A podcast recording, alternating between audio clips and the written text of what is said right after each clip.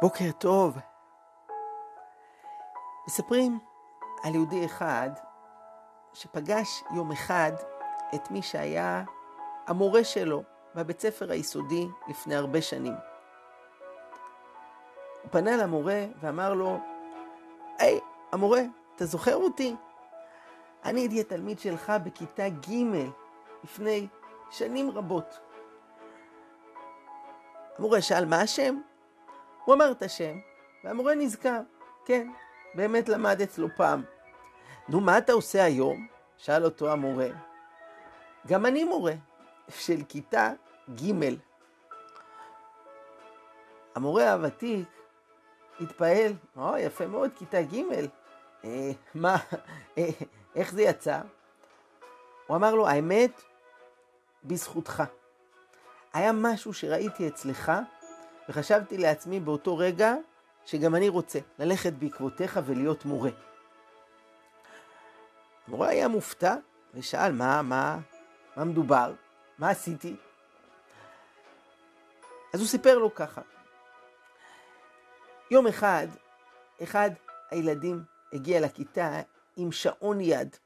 שעון יפה, יקר, ואני נורא קינאתי. להורים שלי לא היה כסף לקנות לי שעון כזה. והוא הראה לכל הילדים, וכולם התפעלו, והשעון היה מונח על השולחן. ובהפסקה, כשאף אחד לא ראה, לא עמדתי בפיתוי. עשיתי שטות והגנבתי את השעון לתוך הכיס שלי.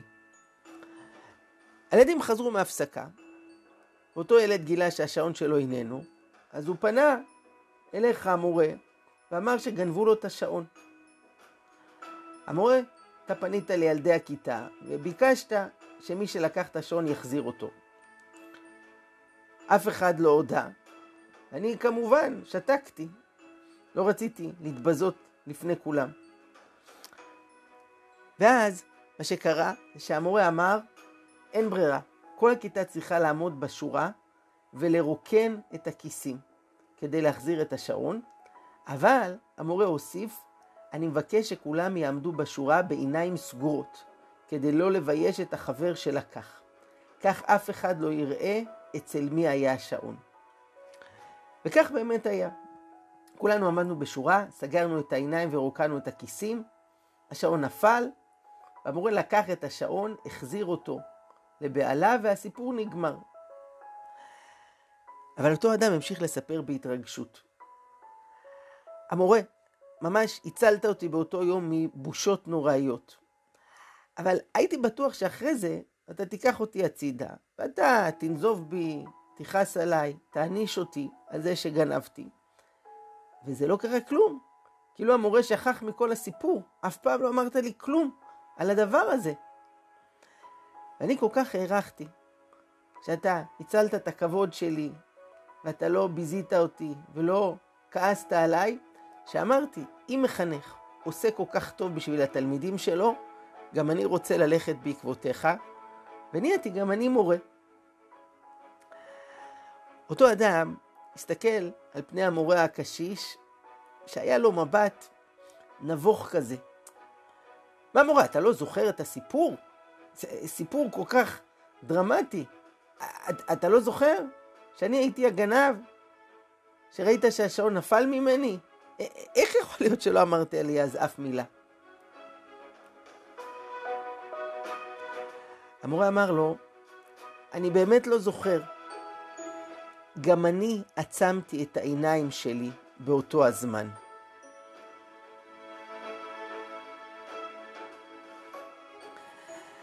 הפסוק אומר, לא הביט אבן ביעקב. כלומר, גם הקדוש ברוך הוא לא רצה לראות רע בעם ישראל. אותו מורה הבין שאחד הילדים לא עמד בפיתוי ולקח את השעון. אבל הוא גם האמין שאין פה ילד שהוא רשע, שהוא עבריין, אלא היה רגע של חולשה, שיצר רע השתלט עליו והוא לקח את זה. הוא לא פושע ולא צריך לגרום לו לביזיונות לפני כולם, לא כדאי לקבע אותו בתור הגנב של הכיתה, והוא אפילו בעצמו לא רוצה שיהיה לו איזה תחושה שלילית כלפי אחד מהילדים, כן, מישהו עשה טעות, והוא למד לקח, והוא יתקן, ואנחנו ממשיכים הלאה, עם כיתה של ילדים טובים. הסיפור הזה הוא סיפור יקר ערך. כי אנחנו חיים בעולם שרגיל להרבה ביקורתיות. תקשורת עסוקה כל הזמן להגיד מה לא בסדר, ומהר מאוד, לא משנה מה, תוקפים, מאשימים. תראו מה היה שבוע במלחמה בעזה, כשירו בשוגג בחטופים שאיכשהו נחלצו משם, שזה אירוע מאוד כואב. אנחנו לא יודעים את כל הפרטים, אנחנו לא יודעים את הנסיבות, באיזה לחץ נוראי עמדו החיילים באותו רגע, ממה הם חששו, מחבלים מכל עבר, הטעיות, אבל היו כאלה שישר מאשימים ותוקפים. מה אנחנו יודעים? החיילים האלה גיבורים וצדיקים ועושים ככל יכולתם, ויכול להיות שהייתה טעות, אנחנו לא יודעים. אבל בואו, די לראות את הרע ולתקוף. בואו נראה את הטוב. יש כל כך הרבה טוב, וזה לא אומר שאין טעויות, וצריך להפיק לקחים, וצריך לתקן, אבל היחס צריך להיות אחר לגמרי. לא הביט אבן ביעקב, ולא ראה עמל בישראל. וכשרואים את הטוב הזה, אז הוא גם גדל וצומח ומתעצם ומופיע.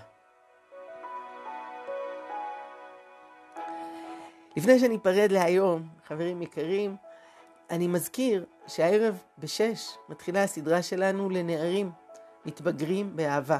שלושה מפגשים בזום, אנחנו עושים את זה פעם בשנה, עם הרבה כלים ועצות וטיפים לגיל ההתבגרות ולחיים בכלל. ואתם מכירים בנים בגיל הזה, חברים, שכנים, בני דודים, תעבירו להם את הקישור, שלא יפספסו.